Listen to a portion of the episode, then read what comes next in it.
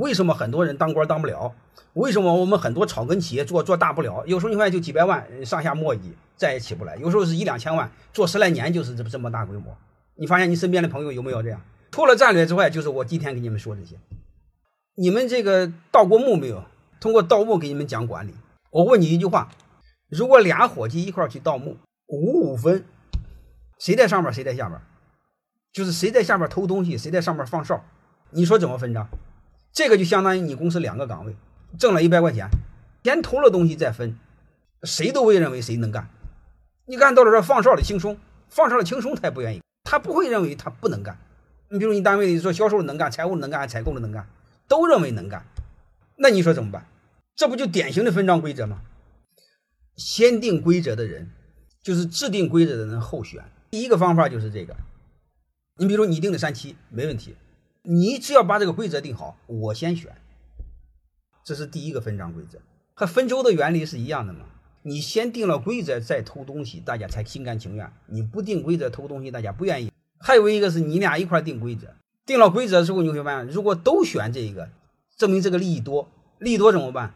往这里边平衡，通过岗位竞争来平衡利益，然后再就是组合。平常偷东西不存在，盗墓只能复制。别的不可以，这是人性。而且复制，我再做一个思考题：只能谁在底下？谁在底下？你们自己做思考。就这一个简单的分赃规则，你必须先定好怎么分赃，大家再去干活。如果偷完再分，你会发现你怎么分不平。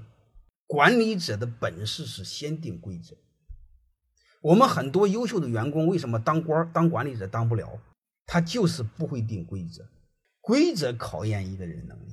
你说规则不就是制度吗？从往抄抄不行吗？它两码事儿。规则背后不是文字，它底层有一个逻辑，呃，逻辑上有数学。